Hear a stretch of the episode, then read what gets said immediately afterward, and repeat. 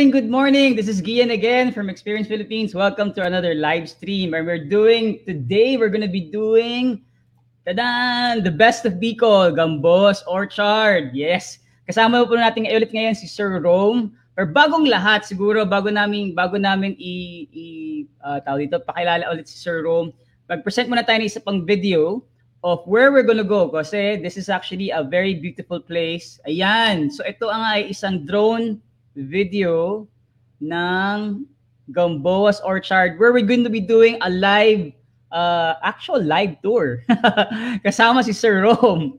So bago muna, pakita natin muna to at kung gaano kaganda. Actually, the the tree that you see, the the clouds that you see on top is actually Mount ba yun? O, di ba? Taray, oh.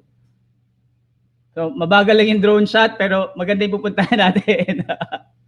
Ayan, bago, bago para makita natin. Tapos, sige lang, sige, i-segue natin kay uh, Sir Rome now. Sige, sama natin Sir Rome. Tada! Sir Rome! Ay, wala. Nawala Sir Rome. Sir Rome, kamusta? Yeah, good morning! Good morning! Oh, di ba pinapakita namin yung video? Oo nga, galing, galing. Hindi kayo magaling Ayan. kasi kayo nandyan. kamusta dyan? Kamusta so, weather ayan, naman no? sa Bicol? Ay, kamusta weather ngayon well, sa Gamboa's Orchard? Ito, napaka sunny, at yung Mayon Volcano, I don't know if you can see this. Andun siya, uh, yung tip ng Mayon Volcano. Uh, nasa likod natin. Ayan. Ganda. So, nice weather. Perfect for this uh, episode. Oo nga eh. Buti nandiyan ka ngayon. Ano merong anong anong merong ngayon sa Gamboa's Orchard? Actually, uh, nag nag-blessing tayo nung uh, convention center and clubhouse. Mm-hmm. So we are hosting actually today a wedding. Uh, this is intimate wedding kasi small group lang dahil because of the pandemic. And uh, yun, parang normal na dito sa Bicol eh. So uh, alam niyo naman na nasa outdoor kami lagi, uh, malapit sa dagat, malapit sa ay yung dagat nasa likod. May dagat. Tapos sa ah. kabila naman yung Marine Volcano, nagpakita na Gian. Nakita mo ba? Ayan. Ay sa likod ko oh. Sa, sabi nga daw nila, pag, na, pag nagpakita daw yung ano, pag nagpakita daw yung mayon, ibig sabihin, pure ka daw. Totoo ba yun? ah, ano yan? Sa virgin daw, virgin. virgin ka wala.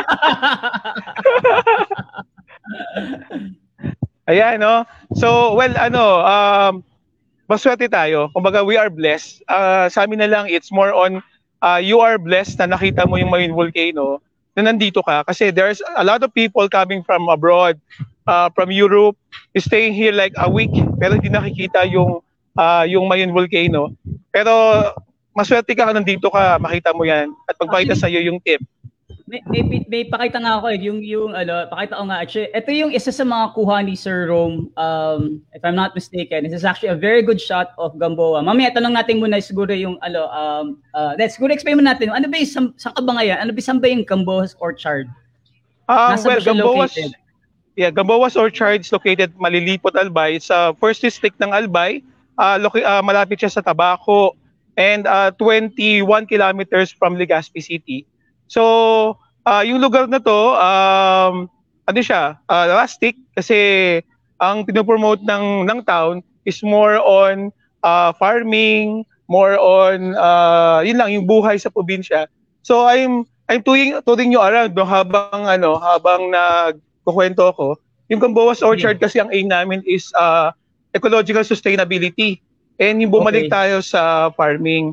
Kasi 'di ba karamihan ngayon uh, resort uh, uh, nagkaroon ng pandemic, uh, hindi sila makapag-operate kasi mga enclosed.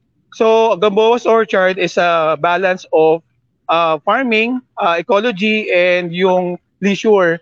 So ngayon, lalakad ako sa ano sa pool uh, yung pool na to saka yung convention center, uh, yung water namin uh, ga- uh, galing yan sa free flowing water na ano yan, uh, galing sa ilalim ng Mayon Volcano.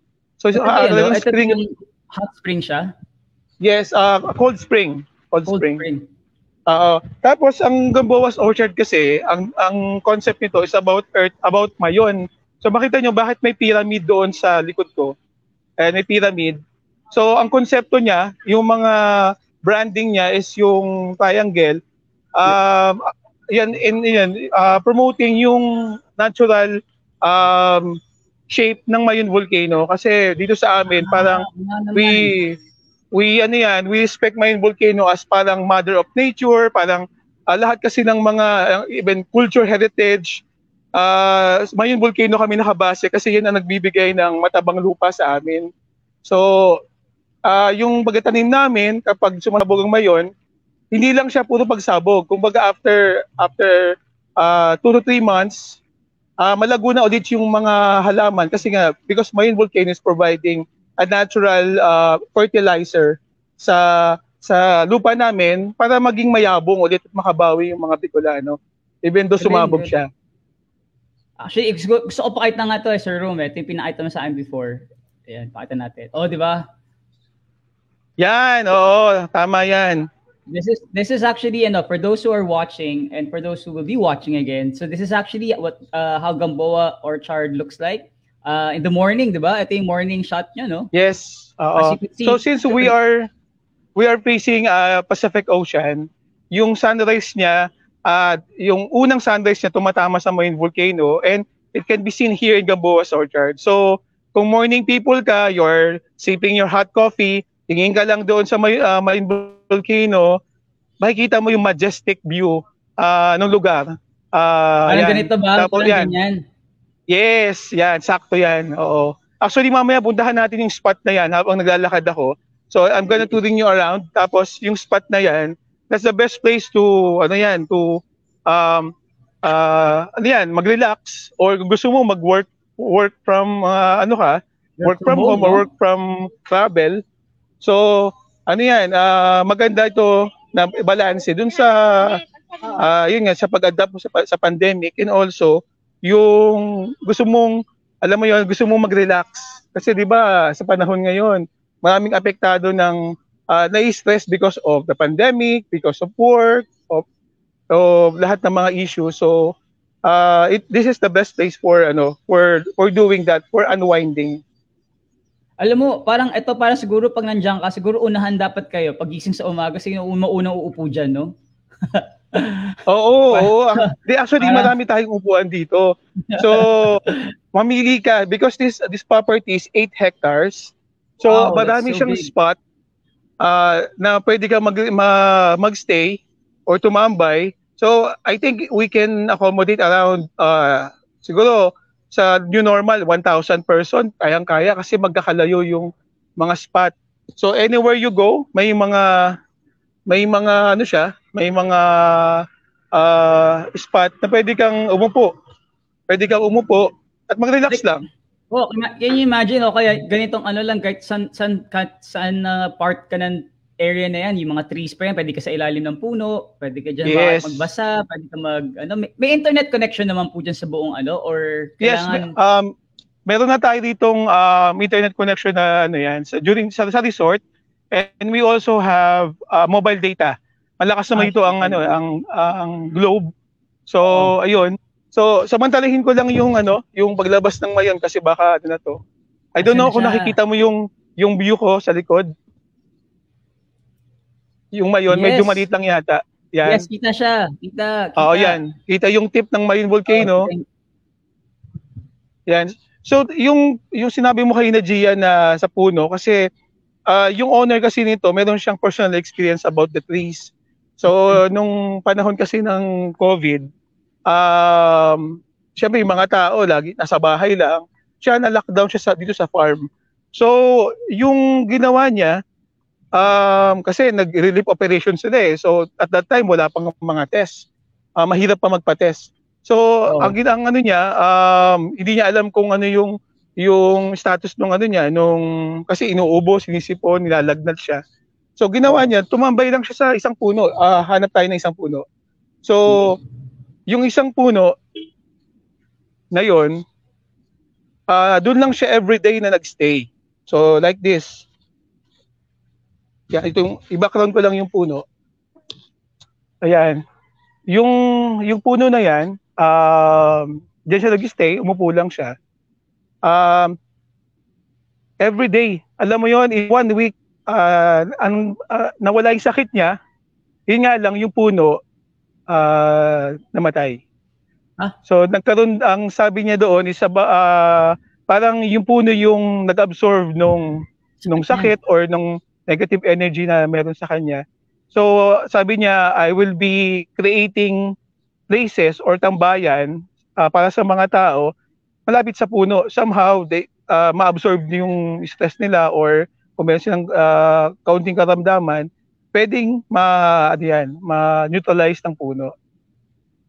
Wow, oo nga no. Ayan, nakita mo may pero, tulip pero sabi sa... naman sabi naman talaga nila the the ano daw the meron tinatawag silang parang uh, tree hugging, yung yung parang therapy na yayakapin mo yes. yung yayakapin mo yung trees. Tapos yung mm-hmm. earthing, yung lalagay mo yung wala kang suot na sapatos or medyas, ilalagay mo sa ilalagay mo sa tawag doon yung yung paa mo sa lupa, tapos ma, parang may healing process na mangyayari. Correct yan. Well, uh, that's siguro yan is medyo ano siya alternative yung idea okay. kasi uh, tayo ngayon para sanay tayo may gamot no oh, so uh, earthing tama ka diyan I, I, I know naniniwala ka din diyan sa ano na yan sa konsepto na yan. Pero totoo po yan. Marami ho nagsasabi even may may healing priest po na pumunta dito na ano siya nag nag-heal siya sa based sa nature. So ano yan um uh, tawag nito sabi niya uh, umupo ka lang sa ilalim ng puno and you will experience yung yung ano, yung paggaling, yung uh, yung mga benefits, magandang benefits po ng ano ng uh, paghag sa nature. So oh. ano yan eh, ang iba kasi literal na niyayakap pero nasa ilalim ka lang ng puno, sobrang ano na yon. So uh, may epekto na yon. Oo nga, oo nga. Actually, yun na, kung pwede nga lang, pwede tayo mag-exchange place or mag-teleport dyan, pupunta na ako ngayon. Yes, so, ano, one na. One, two, three. Sige well, ito yung Para ano, yung spot na pinakita mo imagine kanina. Ko na, imagine ko na lang kung saan ka ngayon, nalilipat na ako dyan. Ay, wow. Ito na yung lugar. Wow. Yan ang spot. Oo, oh, ito yung oh, spot na, oo. Ito yung pinakita ko kanina, yung yes. parang ano, yung ito ba 'yun? Ah hindi. Ito yata 'yun, no? Yes, ito yung uh, spot. Oh, 'yun yung spot kanina na ano. Yan, yan, yan. Yan, oo. Yan yung spot na 'yon na early morning, late afternoon if you stay here, sigurado yung main volcano sa yung sayo. Ayan. Grabe. Ganda Oo. ng ano no, ganda so, ng ganda ng feels talaga, no. Pero itong kuha na to, yung, kuha niyo na to na na shot na to, this is early morning, no? This early morning, oo. Kasi alam mo the best uh, the best time na sa lugar na to ha, na spot na to na kumuha ng main volcano is early morning. Kasi yung yung mga clouds from from the from the sea, naiipon niya sa may main volcano, natatakpan siya pagdating ng mga alas 8 ng umaga. So kung morning people ka, dapat maaga kang gumising kung gusto mo makita yung main volcano. Oo, oo, oo. Alam mo ano, ay iparamdam ko lang sa inyo yun na yung ambience ngayon dito. Ang ambience dito, mahangin, ayan, mahangin, presko, uh, tapos, alam mo yung parang wala kang problema. Kasi pag nasa open spaces ka, lalo ngayong panahon ng, ng, ano, ng pandemic, um, ano yan eh, pag naka-enclose ka, ang feel mo para kang naka, nakasarado, nakalock. So kung nandito ka sa lugar kagaya dito, parang you feel na parang wow, parang there is life kasi may puno, ayan, may may mga puno, may grass. Ang amoy ng grass niya eh, alam mo yung morning dew? Oo, oo. Na yan. Yun tapos yung init um talagang tunay yung init niya kasi walang masyadong cloud. So ano yan eh, perfect talaga to kung gusto mo lumayo at pag parang umiwas sa ano yan, eh, infection ng COVID. For sure. As kahit sino naman yata gusto magpahinga at gusto mag mag mag-de-stress or kung gusto ng wala out of ano lang out of the suburbs or out of the city, that would be a good option. Yung Gamboa ba, how long has it been ano, how long has it been operating? Well, it just started uh, constructing this last year. Um ang naging motivation kasi dito is uh, nung nung COVID, uh, nung COVID, when lockdown, yung uh, COVID lockdown natin, So yung mga tao, uh, kagaya nung may-ari, na lockdown siya dito, he, uh, uh, he has nothing to do for the rest of the year. So naging ano siya, nag-landscape, nag-alaga ng mga halaman. So nung time na yun, na-realize niya parang uh, yung experience ko na um, I, I was healed by nature. I was um, uh, tawag nito na naaliw siya dun sa mga halaman sa farming. So why not I I shared these experiences dun sa mga tao na gusto rin ganito na ayun nga na problemado sa lockdown. So that's why uh, dito we are opening this for uh, pre-arranged uh, visit kasi uh, syempre mayroon din tayong ano mga protocols. So kung bu- pupunta dito, talagang mag uh, magpa-pre-arrange, magpa-book prior tapos inokontrol lang namin yung ilan yung tao. Pero this is really uh, uh, a vast area of farm and trees na yung pamilya mo is ideal na pakawalan mo dito kumpara mo sa pumunta sa mall na enclosed yung area. ano yung ano ba sa yung Gamboa is how far from ano how far from Naga well uh, Naga is um 100 kilometers from here. Pero Legazpi uh, yung airport and yung bus mga ano lang less than 30 minutes nandito ka na sa Gamboa Orchard so uh, malapit lang malapit lang dito sa Legazpi. Tapos yung ano siya, um, is it ano, currently open na or kailangan may pre-registration like you have to pre-book the place like uh, or kailangan pwede ka mag-walk-in lang ba? Um, sa ngayon kasi uh, talagang itong itong area we want na ano, ang aming tagline kasi ganito eh no. Uh, Gamboa's Orchard your intimate uh, outdoor uh, destination. So ibig sabihin uh, yung yung tao uh, should be controlled yung number of people So that's mm. why uh, we have pre-arranged na ano lang na mga tours. So meron ditong day tour, meron ditong mga uh, overnight stay. So magano ka, register ka, mag-inquire ka sa sa Facebook page tapos i-arrange nila yung ano, yung schedule kung kailan ka um, magkakaroon ng slot. So it's a it's also a mechanism for control and also ma-provide talaga yung experience na ano, uh, kayo lang nandito, exclusive kayo nasa farm. Ano siya, uh, currently na ano na, pwede na bang ano, i mag, mag uh, or is it only open for Bicol residents lang? Um, well, open naman siya sa lahat. Um, may mga iba naman na galing Manila, pero may, may protocol kasi ngayon ang Bicol IATF na kapag nandito ka, uh, pamgaling ka ng uh, Manila or SCR Plus, um, meron ka dapat na ano yan, RT-PCR test So okay. kung ma-comply mo naman yon, you can visit here. Uh, pero yung Bicol, uh, Bicol, uh, Bicol residents, pwedeng pwede puma, uh, magpa-book dito, pa-schedule. Mm-hmm. Pwede na bang ano, pwede na bang ano, open na ba yung like yung airport?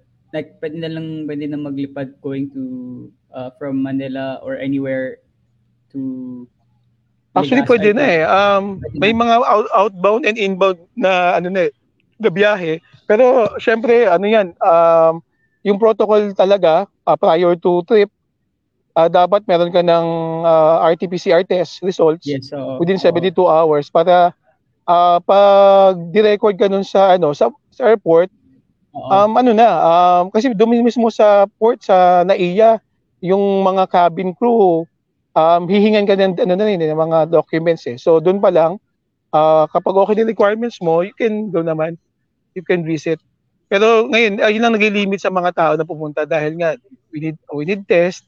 Correct, correct, correct. Uh-uh. Pero mukhang ano, na mukhang uh, parang ito ito yung mga reasons kung uh, may excite ka mag lumakbay ulit eh. Like those are the places na and kasi since sinabi mo rin kakabukas pa lang siya, hindi pa hindi pa to gano uh, parang kilala no. So ito ah, pa yung reasons oh, na parang gusto mo pumunta dyan, mauna ka pumunta ngayon dyan para ma-experience mo before anyone else, no? yes, oo. Oh. Ano, teleport na tayo? Teleport na, sige, game. Dali. Tara, tara. Pwede tayo mag-switch na lang, dito ka ako dyan. Kung pwede nga lang, ano? Kung pwede nga lang. Uh, ano, ito nga, nakita ko dun sa mga pinadala mo mga, ano, pinadala mo na um, photos. I'll share it again, no?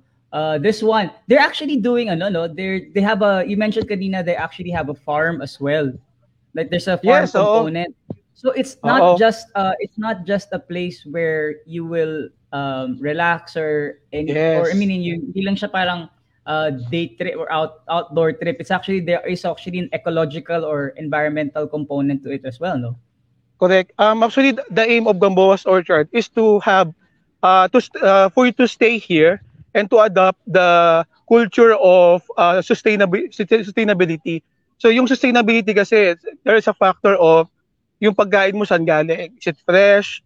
Maganda ba yung lugar mo? Kasi uh, kapag uh, kapag tahimik, kapag nakakapag-relax ka and kumakain ka ng healthy, you will stay longer. So tama ka doon. Uh, we uh, we have here yung mga fresh uh, from the garden ng mga ng mga ingredients na pwedeng i-serve. Uh, pwedeng i-serve yan sa ano sa mga bisita or gusto ng bisita siya mag-collect or mag-harvest. And then we have menu here na oh, may dressing na kami rito. Siya na bahala. Gusto niya may cherry tomatoes, gusto niya ng uh, gusto niya na may uh, kung ano naman uh, or grapes. Ito may mga grapes na dito. Ayan, grapes. May grapes. Oo. Seryoso yan? So, and then this is the uh, the greenhouse. Tapos oh. kung gusto mo naman ng mag-lemon juice, ayan, ang daming ito puno mismo ng ano, puno ng kalamansi. Lemon tree, kalamansi. Ayan, so we can, you can pick uh, dito, ikaw na mismo mag-pick. Uh, bibigyan ka ng instructions o ilan ang kailangan mo i-pick para sa iyo, ilang liters, then bibigyan ka namin ng ternate uh, flour. Yung color, color blue, imimix mo yun sa juice or ipapamix mo dun sa sa sa pantry para fresh from ano, fresh from the garden and fresh from the farm yung kakainin mo. May ano ba sila? Meron ba silang ano dyan? Like, um, you can stay overnight or you can stay, uh, like, is there second accommodations as well included? Uh, like, Um, well, yung accommodation natin, we have eight cabanas. Yung, yung cabana kasi ang style sa kanya is parang family room. Yung okay. family room na you can stay uh, longer, or three, day, three or four days. Tapos, uh, may convenience. May TV, may small kitchen, merong uh, yung room aircon and may, may veranda na somehow yung feel mo na nasa bahay ka nandoon. Pero uh, pag lumabas ka naman sa garden, you can walk early morning or late afternoon or you want to have uh, juice, you can pick uh, actually pick on yourself. Tapos yung mga gulay na palaya ay uh, okra uh, and etc. na pwede mong gawin naman na vegetable salad. Uh, initin lang uh, lagain. So may dip lang tayo ito na ano na, na ginagawa. So yun, uh, yung mga health conscious na mga individual na gusto talaga mag-relax, this is for you. This is uh, ganda, ganda uh, talagang ano yan, ginawa para sa mga kagaya nila. Ang saya na so, parang oh, pasok tayo sa ano sa hydroponics uh, sige, sige. ito. Ito yung hydroponics area. So actually nga wala pang ano eh uh, dapat i-harvest na to eh wala pang kumakain. So kaya madami ang ano, marami, marami pa dito. So what what we did here is hydroponics. Tapos uh, this one naman is aquaponics. Magkaiba kasi ang aquaponics. Ang hydroponics, uh, mayroong solution, water solution. Diyan mabubuhay yung lettuce mo. Tapos yung aquaponics naman is a combination of uh, meron kang tubig sa ilalim na may mga isda. Like this, may koi. Tapos uh, nasa ibabaw naman niya yung ano, yung yung, yung mga lettuce o vegetable, pero meron din siyang ano, uh, buhangin.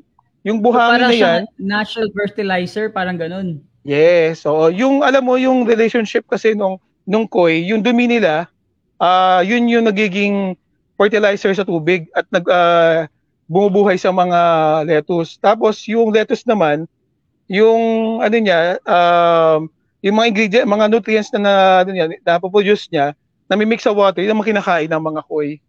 So it's a um, symbiosis. So oh, maganda yung system. Oh. Yes, so Maliban sa ano, mali so pwede kayo mag ano diyan, pwede ka mag-pick ng ano ng sarili mong veggies. Yes, opo. Pwedeng pwede. Um, Basta ano lang, bigyan ka ng ano, uh, instruction, ilan bang, pang ilang taon ba? Pang ilang tao, so bigyan ka ilang grams ng ganito, bibigyan ka ng cutter, bibigyan, uh, tuturuan ko kung paano pagkuha ng ganito, ng lettuce, and then uh, bibigyan ka ng basket. Okay. Uh, tuturuan ka kung paano paglinis or kung gusto mo, um, pwedeng may yung staff sila ang mag, ano, mag-asikaso, isi-serve na lang sa'yo. Mamimili ka ng mga dressing. So may mga dressing ditong pre-mix na na gusto mo ng uh, Caesar salad dressing, gusto mo ng uh, ano sweet and sour dressing. So it's up to you. So, may ano yan, uh, kumbaga, um, from from the garden, direct na dito, farm to table experience. Saya, gusto ko talaga, gusto ko talaga na ano, ganda talaga naman. Ay, yan ang ano, Ito, yan na kata- yung... yan Katabi na lang yung ano, katabi lang yung um, greenhouse, tapos next yung uh, pantry. Yung community siyang- pantry. Para siyang ano, para siyang, uh, uh, tawag doon, alfresco dining. Yes! Uh, alfresco dining. Tama ka doon sa konsepto. Oo. Pero may ano sila, may pwede ka rin mag, pwede- may, may pwede ka rin mag-order ng pagkain. May sariling Ah, may restaurant. mga menu tayo na ano yan, ah, may local delicacies, meron ding mga Italian de- ah, ano yan, ah, recipe na gusto mo tapos pwede mo sabihin kung less salt or gusto mo ng less sugar, mga ganong konsepto. So it's up to you. So Parang healthy living talaga, no? oo. Kasi yung ano, yung owner kasi talagang naging code niya na na ano na parang ah, i ipakalat yung yung healthy lifestyle kasi ano eh sa totoo lang meron siyang ah, tatlong cancer survivorship eh sa ano pero ngayon dahil bumalik siya sa nature bumalik siya sa farming ngayon hanggang ngayon ano na-survive niya lahat tapos ah he's doing great Wow, may si, so he's actually stay in there as well? Or may kasama or umuwi siya or talagang diyan na talaga siya nag uh, dito na stay? siya oh actually dito na siya. Yung bahay niya nga hindi na nga niya na, na napupuntahan actually dahil ah dito na yung ano niya eh dito na yung buhay niya. Tsaka alam mo yon and, and you wake up early in the morning tapos makita mo yung plants ah, iba yung green color ah na ano yan na ambience sa umaga. So ah parang kumpara mo yan sa veranda mo sa Manila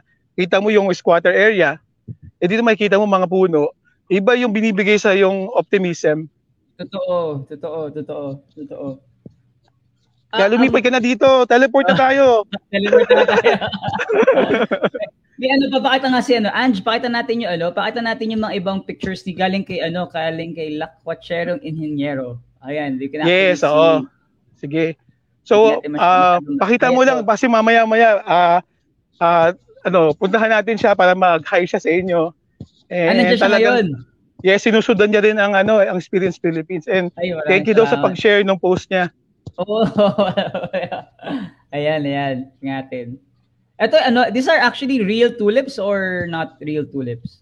Well, that's um lighted Ito tulips Ito yung kagayang sa ano, yung sa, sa Cebu sa Cebu. ba? Oh, sa Cordova. Oo, oo, tama. So, Oh, kasi 'di ba, yung farm kasi, well, ang mga ngayon kulang pa ang awareness ng tao. So what we're doing is we are following the language of of the millennials.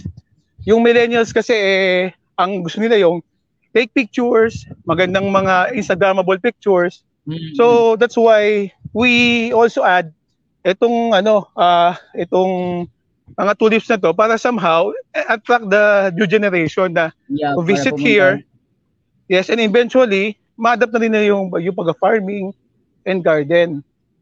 Tignan niyo, di ba ang ganda? Oo, ang ganda nga. Usually ano, how much is the how much is the if there's a, iba yung I suppose may may rates in terms of um, visiting for the day and then there are rates that if you want to stay um, overnight or Yep. if you want to Um, yung, yung ano yan, yung day experience namin, uh, that's about 500 pesos um, consumable sa food and activities. So, you go here, uh, mag-lunch ka, kasi we're not promoting yung parang pupunta ka, mag-picture ka lang.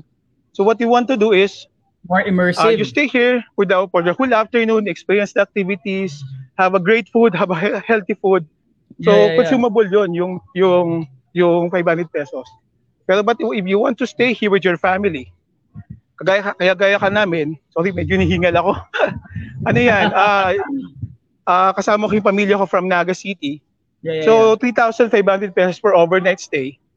And you ha- you will have an exclusive exclusive access sa pool and uh, itong ano clubhouse. So ibig sabihin nun, ah, pag nagstay ka rito, kayo lang yung makakagamit ito. Ay, pwede natin makita. Dapat pinu- pinupuntahan nyo na ba yung clubhouse? Or hindi pa? Ayan na. Yes, yes. Lapit ka na. Well, ito na yung clubhouse. Ayan na.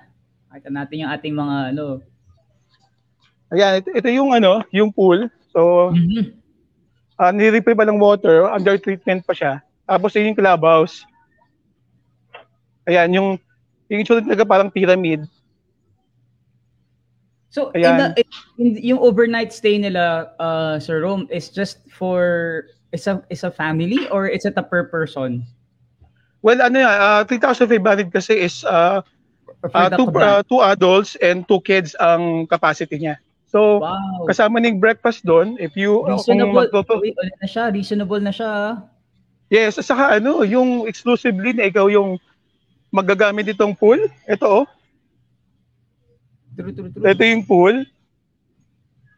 So yung pool, yung pool na ito, uh, this is a pyramid style, representing Oo Mayon volcano. Kapag Yeah. umuulan daw at gusto mong maligo at ayaw mo mabasa, ayan, dito ka sa ilalim. Natawa ako sa ayaw mo basa. Ayan. Pero pag nasa pool, ayaw mo basa yung buhok mo na mag pero gusto Oh, mo mag-pool. Kasi eventually pala, di ba, um, barkada, uh, sabong, sabong kayo katao and you want to stay here for two, uh, three, uh, three days, gusto nyo mag-inuman sa pool, merong nag-serve ng, uh, may pool bar. Ayan yung pool Oh, bar. Wow. Naligo ka, tapos may butler dyan. So, yan yung mga susunod na mangyayari dito if you, you want to book here. Kasi, ano, alam mo, Pero Gian, pero, pero planuhin na natin. oo nga, oo nga. O, yung next na ano ha, next na, ah, Ang dami RRT. Ang dami ng ang dami na nakapila no. Hobelar. Oo, Next Village, RRT, dito lang kayo. Naga, Naga Heritage Walk. What now? Gamboa Oo. na. Yes. Saka dito, pala kayo, you own, you, you own the place if you stay here for a night. So, kasi gusto namin na-experience yung, um, pag naligo ka, pwede ka naman mag-flaunt ng, ng ano mo, ng kaseksihan mo, di ba? Kasi minsan parang, ah, sa mga public resort kasi, hindi, Nahiya ka Pag pa eh. nag-picture oh, di ba? ka, yeah, mahihiya ka kasi nga, may iba-iba yung kasama mo and also, Totoo, totoo, totoo. pag nag-picture ka, may mga boto bomber, di ba? So if you want to experience talaga, gusto mo maligo, mag-relax lang, and gusto Oo. mong nag-diet ka, nag-keto diet ka, gusto mo pakita yung abs mo or yung yung ano mo, ah, flat belly mo, dito ka mag-stay na exclusive, di ba? talaga, yun talaga yung concern eh. Hindi yung ano, hindi yung mag-enjoy ka. Parang concern ko makonya-conscious ka talaga. yes, oo. Pa- pang IG, di ba? Ah, tama Saka naman, pag, tama pag nag-TikTok ka, di ba naka, oh, TikTok ka, kayo kayo nag-TikTok, di, yun, ito yung ah, lugar na talagang ano, exclusive para may- sa inyo. May nag-comment nga yan. Sulit na sulit ang ganda pa ng pool at ang laki. Yan. Ay, oo. Malaki talaga yung pool. Parang, even the whole property, um, kahit maghahabulan kayo rito maghapon, hindi kayo magkaka, ano, ah, magkakaabutan sa laki. So, um, kung gusto talaga ninyo ng um, farm, garden, pool experience na parang exclusive sa inyo, this is the right place. So, um, i, ba- ang ganda nga siguro pag mag ano diyan mag live stream rin kung nagagawa mo ngayon mag, mag dyan na lang dyan na lang ako magla-live stream in, sa backdrop ko Mount Mayon, di ba? O di ba? ay, oo, oo, oo. Send lang kita ng video. Tare, ah, inis na parang parang parang feel na feel mo kailangan talaga na diyan ka. Oo. Mag-ilaw tayo kay ano, Lakotserong Irigenyo. Dito kasama natin. Ayan, sige, sige po, Hello, sige po. hello JM. Hi. Ito po si Lakotserong Irigenyo. Hi, Sir JM, Yan. kamusta? Oo. Ah, the most famous traveler sa Bicol. Fake Wow! Ang ganda po ng mga pictures po nila. Thank, Thank you very po, much. thank. For... Kami dapat magpapasalamat. Kasi nakakainganyo tuloy pumunta ng Bicol dahil sa inyo. Apo, punta ba kayo dito? Papasyalo kay ni Jomar. Sige ba? Libre trip.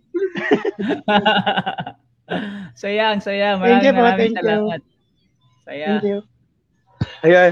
So, well, um, si Jomar kasi para na siyang ambassador ng Bicol. Well, kaya sabi ko nga, uh, it's my it's my privilege talaga to uh, to promote Bicol tapos may mga kasama kakagaya nila na talagang Mhm. alam mo yon walang walang pagod mag-travel, walang walang pagod.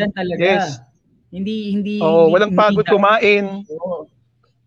Tsaka hindi dayo. O yung mga pa- yung mga pagkain pala na, 'di ba gusto mo ng pagkain, food trip?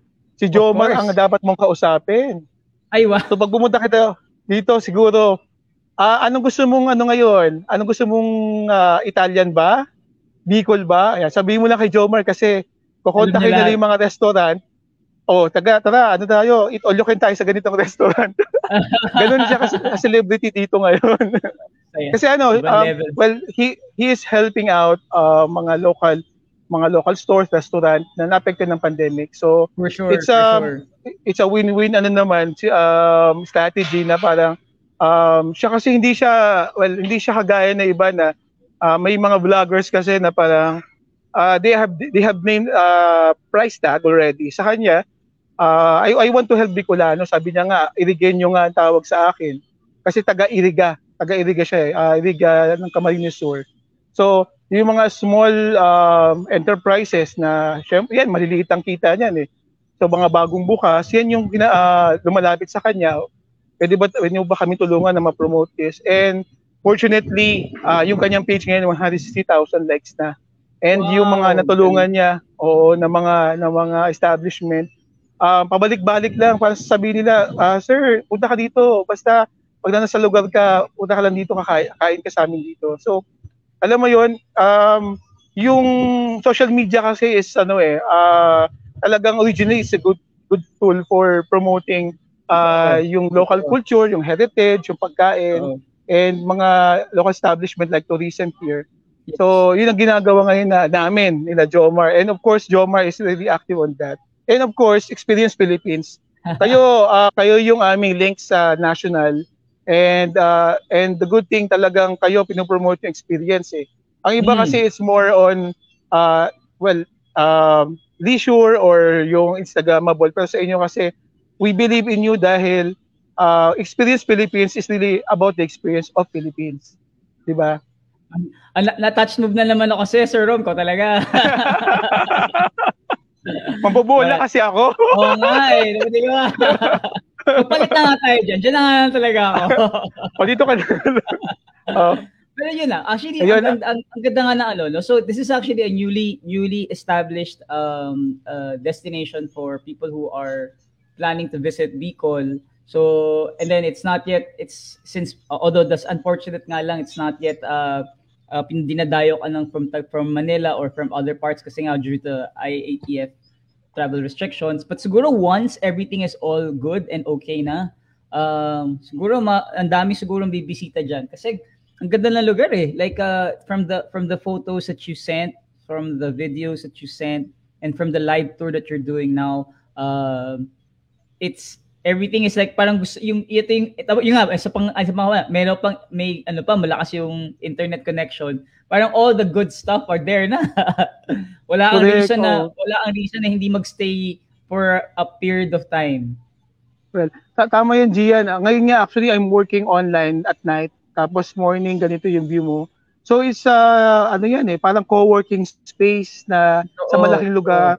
Na, na, napaka-favorable sa mga ano yan, young professionals. So, siguro, pag nag, ano na, nag-ease na yung ating restrictions, well, we are, uh, we are, uh, we are happy to host you here and we'll be proud talaga na mapakita sa inyo kung ano yung ganda ng lugar namin. Kasi 'di ba sa mga probinsya pag pumasyal ka, ah, pag piyesta, oh, oy kain ka dito or pasyal ka dito ganyan. Ganun po ang hospitality ng mga Bicolano. So we are putting our best foot forward sa mga bisitang uh, pumapasyal sa lugar namin. Ah, saya, grabe. Ay, nako, parang parang excited ako talaga tuloy matapos sa lahat ito para makapaglibot na rin dyan, no? Yep. And I think mag-stay ka na matagal dito. Baka isang buwan, isang buwan. pwede, pwede. Ano ba, pet friendly ba yung ano? Pet friendly ba ang Gamboa's Orchard? Yeah, um, may mga pets actually dito. Meron itong, I think they have like uh, less than 10 dogs. And Wow. dahil sa laki nung, nung lugar, kahit pakawalan mo yung dog mo dyan, and this is fence property, so wala magiging problema, no? So, uh, yung mga dog na rito, dyan lang, tapos babalik sila, ano na sila, and maraming tao, kaya hindi siya yung, iba kasi kinakatakot, baka daw may, may ahas or anything. Yeah, yeah, yeah. So, um, dahil may mga tao uh, na fend off yung mga ganon, and animals naman are talagang uh, nag enjoy na mag, mag-ikot-ikot dito. Ano yung mga alaga mo? Um, Pers- Persian cat, dog? Dog sa akin, dog. May dog ako. na Oo, yung mga retriever, uh, talaga mga ano dito, matutuwa dito dahil takbo sila ng takbo. Actually, ito nga gusto ko pakita to like for for for people who are watching, this is like a this is like very interesting. I think I think ito yung um uh top view of the Gamboa uh, area, no? So, etong malaki na to, that's the clubhouse, yung sa right side. Yes, that's, that's clubhouse. Yung, uh, explain ko na sa inyo yung concept nito. Uh, yung lu- lugar kasi is uh, mostly green. So, Yes, nga. uh, the, yeah, yeah. uh, the concept is um, para siyang desierto, which is, a desierto kasi brown, di ba? Oo. Green naman yung palibot at the center of uh, of the property, ito yung uh, Villa Cecilia Resort o yung oasis type na ano yan. Kaya pansinin niyo yung itsura niya may mga bato, tapos nasa gitna lang siya ng uh, pag tinignan mo siya sa map, um, nasa gitna ng mga green, itong ano oasis type ng pool.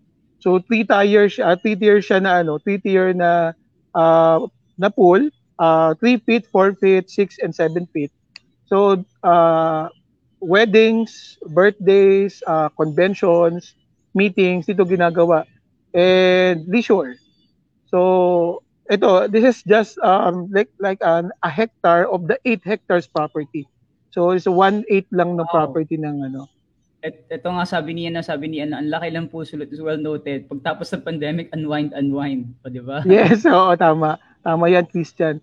Saka ano, uh, we are planning to expand here to double the size of the property na ah, alam mo yun, if you've been to sa mga tour ng, ng bata tayo, yung Villa Escudero, ah yung Villa Escudero, napakalaking property, is a, ah, is a plantation. So, ah, may expand ito into ah, to create yung mga private villa, lalo yung mga VIP na they want to spend uh, I mean, to have uh, privacy and exclusivity, uh, magkakaroon ng apat na ano yan, overlooking the, uh, the, the sea, dagat. Tapos, uh, yun, may sarili silang access, they have their own butler, um, and siyang, meron ano, pang para ibang... siyang sa Amanpulo. Ganun yung Amanpulo. Yes, oo, eh. oo. Ganun Ang ang concept namin when we uh, we developed this kasi uh, last year we we ano we brain, uh, brainstorm uh, about the concept we mix uh, yung yung wellness and exclusivity ng uh, the farm at San Benito uh, yun yung concept pangalawa is yung Casa San Pablo in Laguna na yung local food local products Yeah. and Oh. farm to plate uh, experiences. Ayun. And then yung ah, Padua Farm, ah, Padua Farm sa Pampanga na um, ikaw yung mag-harvest, ikaw yung mag-harvest, ikaw yung ah, pag pumunta ka dito, whole day ka dapat, hindi pwede yung ah, pag ano ka, punta, pasok mo, picture, alis ka na, hindi.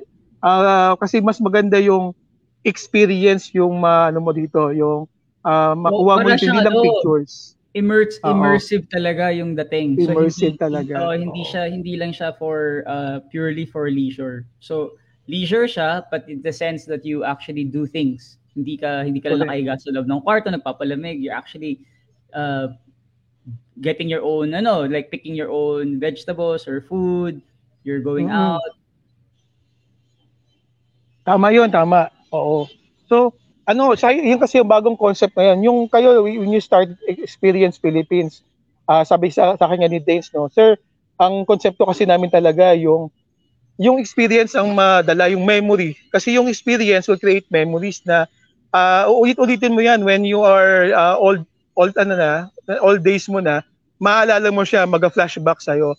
So, ito rin yung gusto namin sa orchard, na parang, pag pumunta ka rito, hindi lang yan yung, dahil may picture ka, may evidence na nandito ka, pero yung experience na parang yung ambience, ah, yung, yung, ah, yung pagkain, yung view, so yun yung experience na mag-create ng memory din, na babalik ka rito because you want to, ah, to feel again that, ah, that experience and to create another set of memories. Agree, agree, agree, agree, agree, agree. Ah, Actually, ang ganda nga, ang ganda ng ano, ang ganda ng ang ganda ng concept, ang ganda ng reason behind it. Ang ganda rin ng at saka timing rin 'yan. Feeling ko oh, timing rin 'yan kasi once once nagkaroon na tayo ng um na vaccinate and na herd karoon ng herd immunity, it will be a very uh a very good destination to recalibrate or relax yourself uh or and then uh, parang ano lang, parang mag-restart ka, mag-reboot ka, parang retreat eh, gagawin mo yan. It's, and this is actually one of the good destinations for for that. Tama, tama.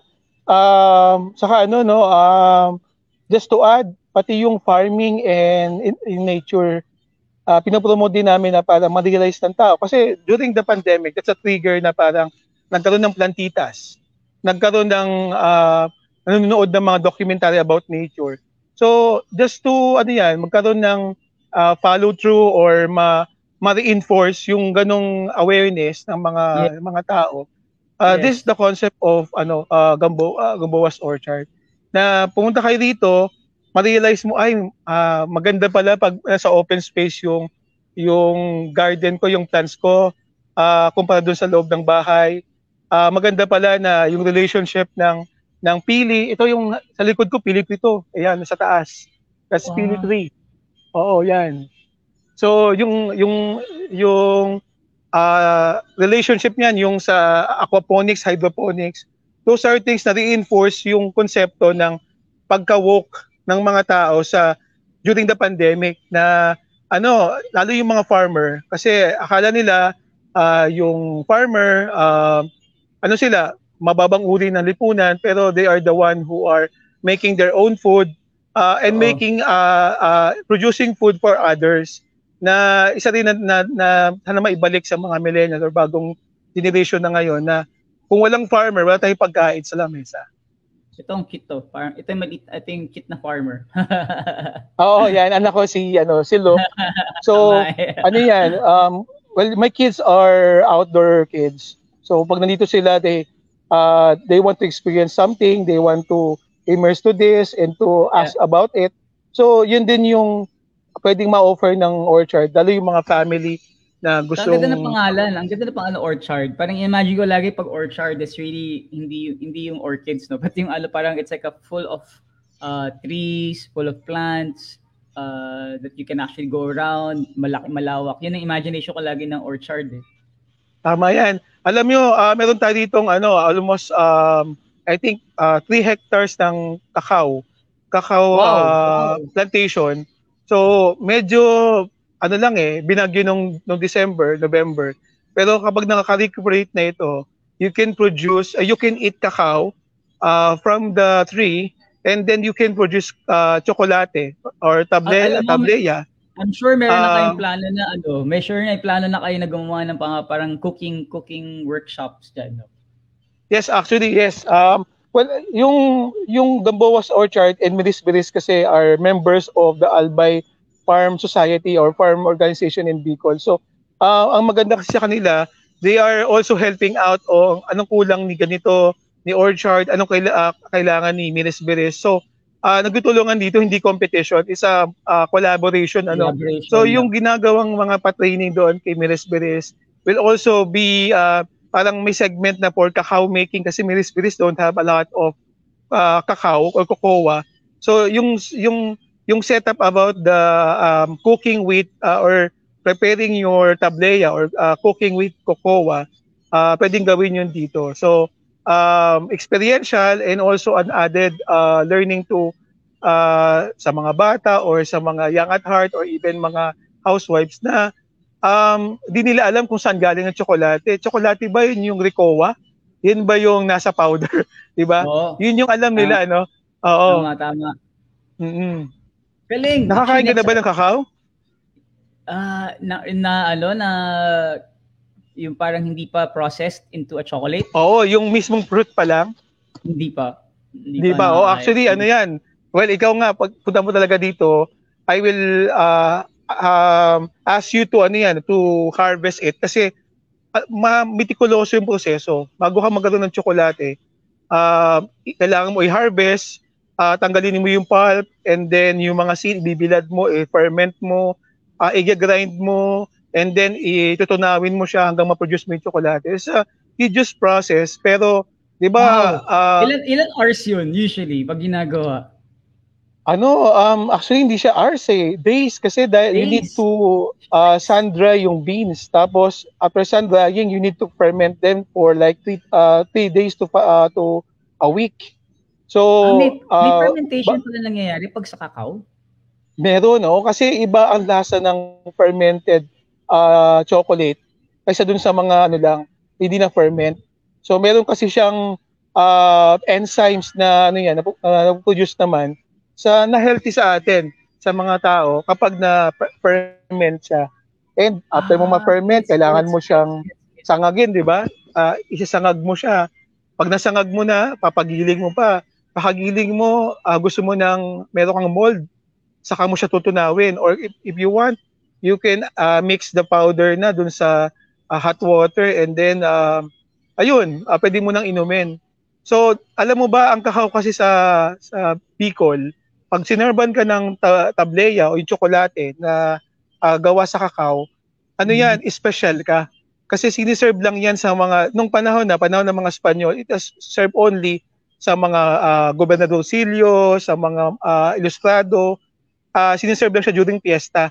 Kasi tedious yung proseso and then uh, medyo mahal Grabe, nun yung kakao. Oo, Oo. oo nga, kaya imagine na ganun yung ilan, ilan yung process niya from from the picking all the way to the actual drinking is not it's no joke. As in, mahirap. Parang ano lang, parang labor of love. Tot- Totoo yan, oo. Saka ano, tawag nito, maganda talaga na ma-realize din natin na, well, nature has uh, everything for us, pero we need to work uh, from it pa din. Kasi, uh, sabi mo nga, labor of love, pag uh, slow cook, pinaghirapan mo, um, sinerve mo sa pamilya mo, yung labor of love should be served sa mga people you love. Diba? Lakas naman, lakas mga ano, ah, lakas quotable quotes ni Sir Rome. Yeah. Ang kakao should be served. Oo, diba? Labor of love should be served sa to the people you love. Diba? Naalaw Eh, paano kung madami kang love? Ayun, madami kayo sa serve. Okay, so, sir, dapat marami kang stock na kakao. madami kayo stock na kakao. o tapos sasabihin mo sa kanya, alam mo ba, sinuserve ko lang sa mahal ko. Mahal kita eh. Di ba? Yun ang mga, yun ang mga hirit ni Sir Rome. Eh. Dami tayo matutuwa. Next time siguro hindi natin gagawin yung mga live tour. Gawin tayo ng love tour na lang. Yan, oo. Yung ano yan, tawag ito. Well, uh, well ito, ano lang, just to ad-lib. Um, sabi nga ng mga nakakausap ko, Sir, sa radyo ka ba? Kasi kaboses mo yata si Papa Jack eh. Ah, ganun ba si Papa Jack? Oo naman. Ah, alam mo, ah, ano problema mo sa pag-ibig? Ako natuwa niya ako na- dun sa, sa isang sabi segment ni- nyo. Oh, segment ano, yun about sa dubbing, no? So sabi ko Ayaw. nga parang, baka pwede din ako mag-dub. Masaya, masaya mag-dubbing. May workshop tayo dyan, may workshop. Ito sabi Oo. nga ni, madami kang gagawin kaya dapat stick to one para makatipid. O, tama na. yes, oo, tama. Tama. At saka ano, ah, kulang ang tatlong araw sa Bicol. So, you need to stay here like ah, minimum of two weeks, maximum of one month. Pero kasi alam mo, sa setup ngayon, ah, you can work naman anywhere. Sabi mo Yeah, nga, kung true. meron dito yung bagong telco, di ba, na Yeah. service, I think meron na ang signal ngayon dito. So, uh, if you can have that and you have your laptop on you, you can travel Yeah, and you actually- can work, di ba? Totoo. I think madaming ano, madaming uh, uh tawag ito, madaming uh, nag from Manila nakakilala ko na naglumipat na ng mga bumalik na sa mga probinsya nila kasi nga since kaya rin naman nila mag-work from home doon sa probinsya kasi may uh, malakas naman yung internet connection. Nag-decide na lang sila mag mag-move out. Kasi pareho rin naman, hindi rin sila makapagtrabaho sa sa office. So doon na lang muna sila until the end of the year, I think. Some of them pinayagan na until the end of the year. Nice, di ba? Oo, kaya nga Saka maganda yung ano- rin talaga kasi nga kung ako tat kung kung kung kung may opportunity yung isang tao to be able to move out. Ang concern lang naman usually is um infrastructure, yung connection ng ano, especially yung work madal- madalas karamihan ngayon nagwo-work uh, using uh, they need an internet uh, a very fast internet connection. So pag kung kung na-qualify naman yan, I think kahit saan pwede ka naman nagtrabaho kasi dadali mo lang yung laptop mo, i-set up mo na lang dyan, uh, pwede ka na magtrabaho. Kung ako, tatanungin mo, magla-live stream ako, ang backdrop ko, Tara, tara, No. tara. O, teleport na. Tara, tara. dali, ano game na? Or baka magpalit tayong dalawa, baka magsi- magsisi ka. Ikaw yung Ano dito. Fusion! Dapat gaganon tayo. okay na kayo. Fusion. Saya, saya. Maraming maraming salamat, Sir Rom. Actually, this is actually uh, uh, uh, I really I, I really appreciate what you're doing. Like hindi pa rin hindi ka pa rin nagsasawa mag mag-share ng napakagandang uh, lugar at napakagandang ginagawa ng mga tao or people who are behind the scenes no doing something for Bicol. Um, and I think it's uh, it's it's very timely rin that you're doing this and it's also future proofing kasi nga parang after all of this um, pandemic bigla na lang I'm sure bigla na lang magkakaroon ng magbo-boom yung mga yung travel eh. Uh, I think magdaming madaming ano lang yan, madami na naipon na pera kasi dami nakatipid ngayon. Dalawang taon na na ngayon ng gagastusin. Saka maraming so, may bill-bill ngayon. Oo. Maraming gusto lumabas kasi magbabawas. Oo yan, totoo yan, totoo yan. Madami na. Isa, isa na ako doon. so, ayun. Saka ano, uh, tag Gian, we can also, I mean, I, we, uh, pagkatapos ko yung heritage na class ko, I can also have topics about Bicol heritage, about Ibalong epic or something like that na uh, na baka interesado yung mga ano about Bicol. So we we can do that. Uh, let's let me know kasi sabi mo nga I'm uh, this is ano, this is passion. Alam mo um, having Bicol as your uh, hometown and uh, a pride of Bicolano um, kasi if if I do this someone will do this after they see me doing this kasi yung awareness na build eh. After uh, awareness kasi niyan, they have engagement, they have commitment to do the engagement na, uy, ang ganda pala sa Bicol, ay, uh, yung, lo, yung lolo ko, yung tatay ko, yung tita ko taga Bicol. So, ang Bicol, uh, Pilipino kasi, we are always uh, connecting ourselves to, to to where we belong, no? Bicolano ko, ang nanay ko, ganito. We are looking on affinity. So, uh, these are things na I've been doing for the past 10 years. Nasabi ko, uh, maybe I can be a speaker for uh, for these things na hindi alam ng tao.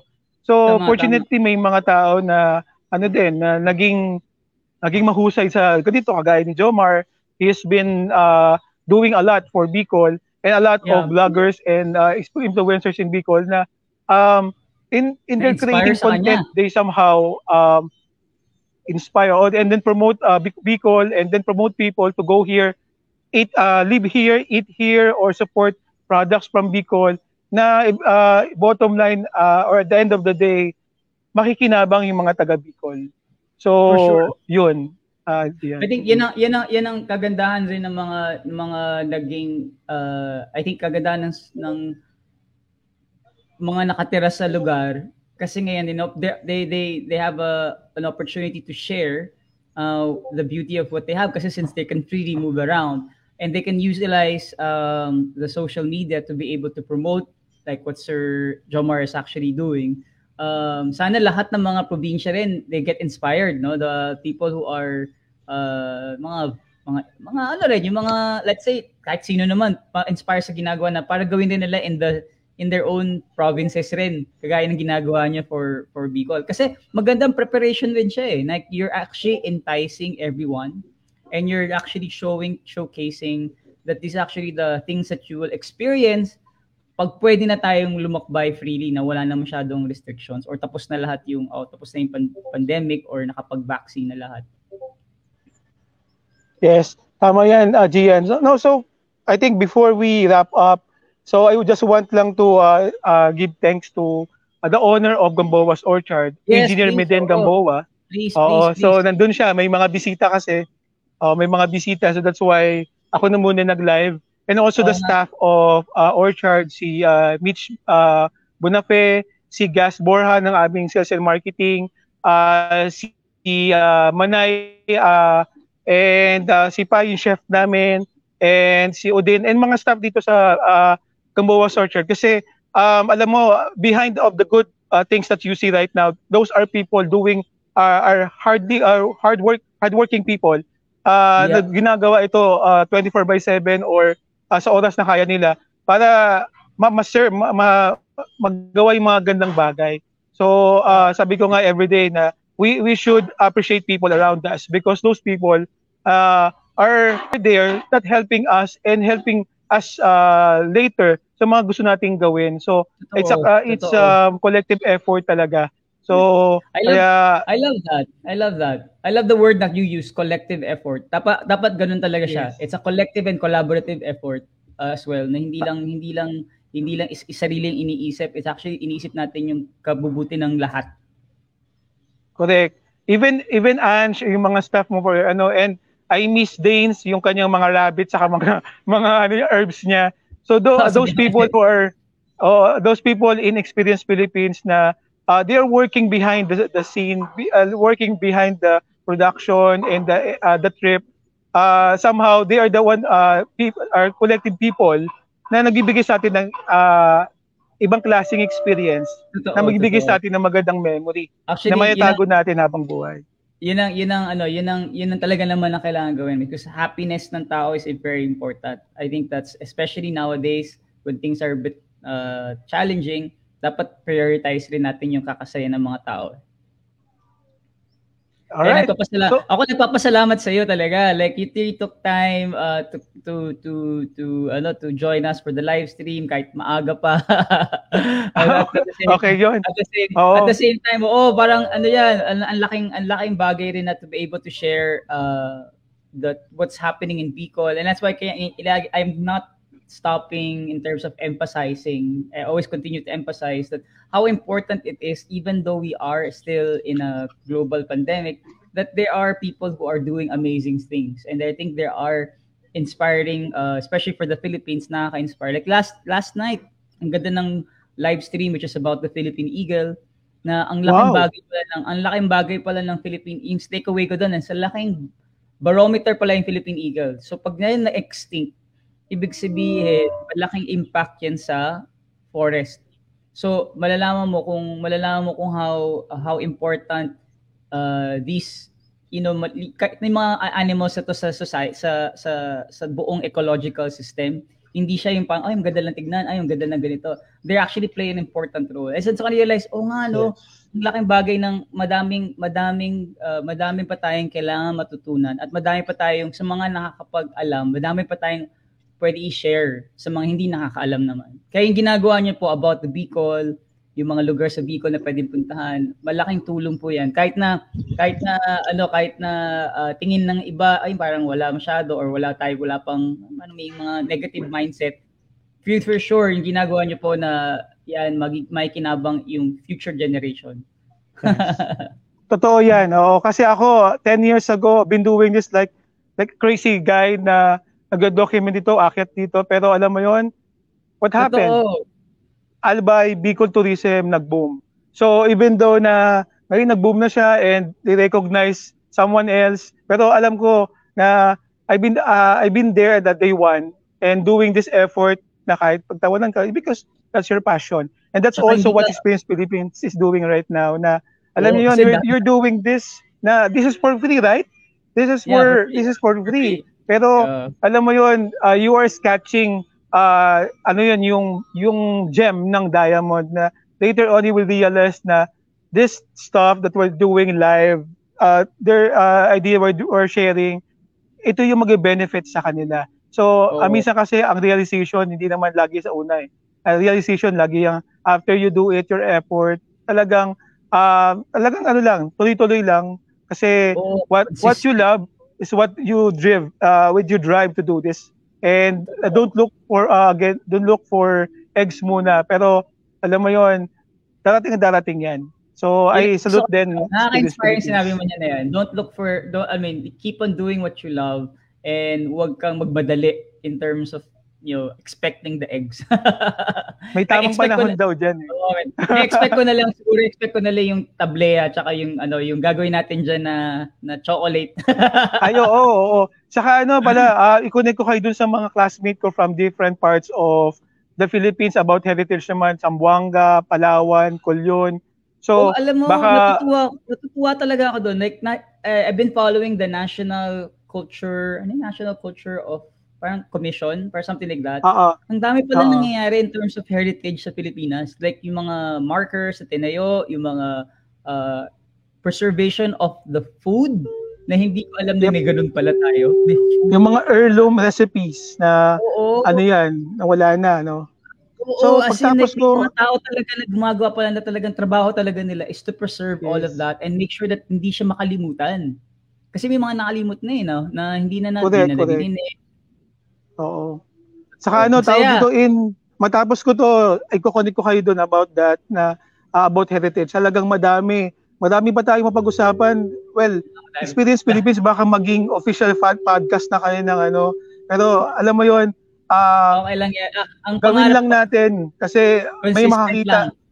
may makakakita talaga yan na parang ah, this is uh, yung ginagawa nila sa flagship activity na parang hindi ginagawa ng iba kasi akala nila walang epekto pero pag may epekto na yun, andyan na yung andyan na yung ano niyan, yung mga fruits niyan, ay makikipag-unahan sa iyo yan na uy, dapat pala nakinig ako sa iyo. Uy, dapat pala join ako sa iyo, ganun ganyan. Sana, ah, magdi lang anghel ka sana. Mangyayari yan, mangyayari yan. Been there, oo, tama. Ay, alam mo ba yung Oh. ano, alam mo ba yung uh, tawag dito, um, re- recently we started coming out with mga fun facts about the Philippine history na, na, na hindi ko na-realize na may ganun pala tayo. Ang galing ng mga ang galing ng mga team members ng Experience Philippines sila Lia, mention ko na sa shout out ko na Lia, kay Denise, yan. Sila Hello. Basilon. Actually they did they did research on like yung mga families, kung paano nagsimula Mm. yung mga mga yung old families ng ng Pilipinas at saka yung mga background nila dami ka matututunan. Like, ah, ganun pala, kaya pala si ganito, ganyan. Ah, kaya pala si ganito, ganito. Oh, as like, wow, yung mga Chinese, yung mga, yung mga Spanish, mga history.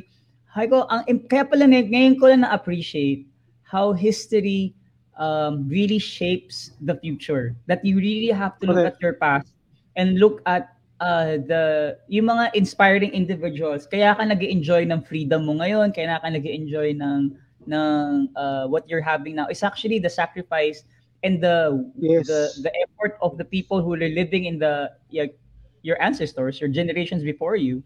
So parang doon ko na natutuwa rin na parang ay, dami, da, kaya ang dami kong ano nga, ang dami kong this past few weeks, ang dami kong key takeaway, mga reflections sa mga live streams kasi puro mga ganun mga usapan ngayon, ecological, environmental, mga historical.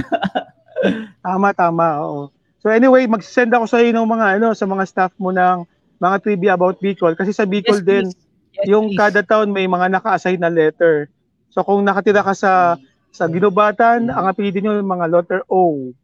So mga ganoon, Ay, may mga naka-assign. na mo sa akin kasi magtitik mag ano magsisimula na kami sa TikTok ng um sa Experience Philippines TikTok. Magagawa na kami ng ano mga did you know at saka fun facts na TikTok episodes. Sige, sige. Kasi Oo. kasi parang feeling ko mas better way to be able to share content and uh, nice things about the Philippines through that platform eh.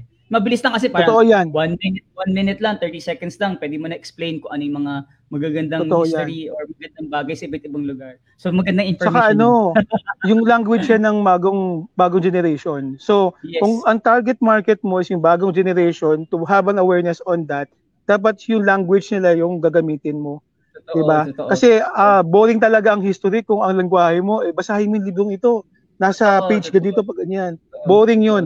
So, you should be creative and congratulations for that kasi you're doing an inno- innovative thing na parang ano yan eh, ah, mag ah, sa, sa Bicol kasi magdanay, lumago or maging ma-perpetuate yung pag-alala natin sa history and heritage ng mga Pilipino. Yeah, kaya we will live up to the name Experience Philippines talaga kasi hindi lang basta hindi lang basta travel yung mga makikita magaga sightseeing, it's Correct. really immersing yourself in the culture, traditions ng mga Pilipino from now until yung, yung mga nakaraan. No? Pag lumaki pa na to, pwede ba ako mag-stakeholder dyan sa inyo? Oh, pwede na stockholder. walang problema. Magtayo tayo ng ano, magtayo tayo ng HQ sa ano sa Bicol. Oo. Well, Experience Philippines can be a big thing in Bicol. Kasi tama ka doon eh, it's a encompassing kayong experience eh. So it's not only travel, it's it's everything. Experience is everything. So Usapan siguro, natin. well, let's talk about it on the side. Oo. Ayan, sige, sige. Sige. Alright, Ay, okay. Gian, thank you so much for Thank you very much, Sir hosting. Rome. As in, as Yes, always, salamat. as always, um, so you guys please follow. So, segue muna tayo sa ating mga promotions.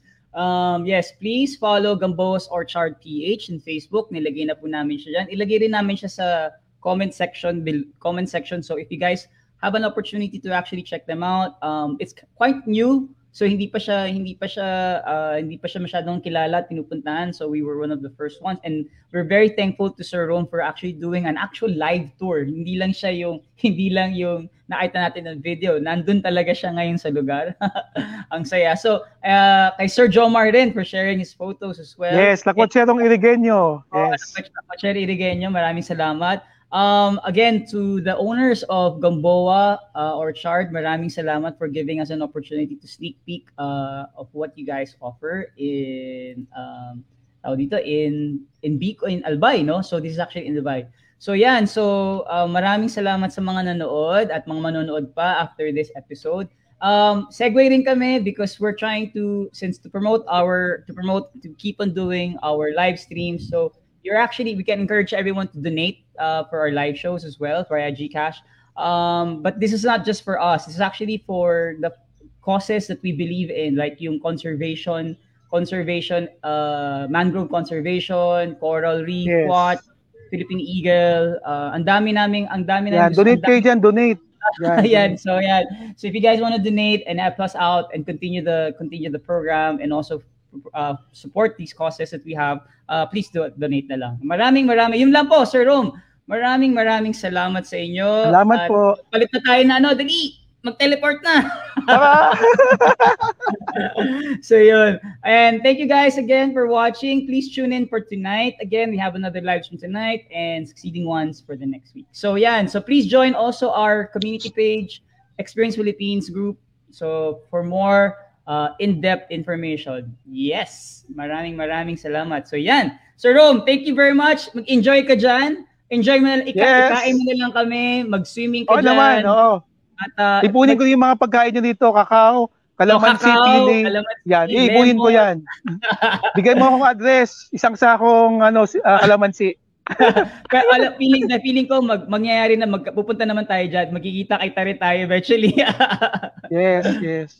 so maraming salamat Sir Rom. Thank you very much. So thank you guys for watching.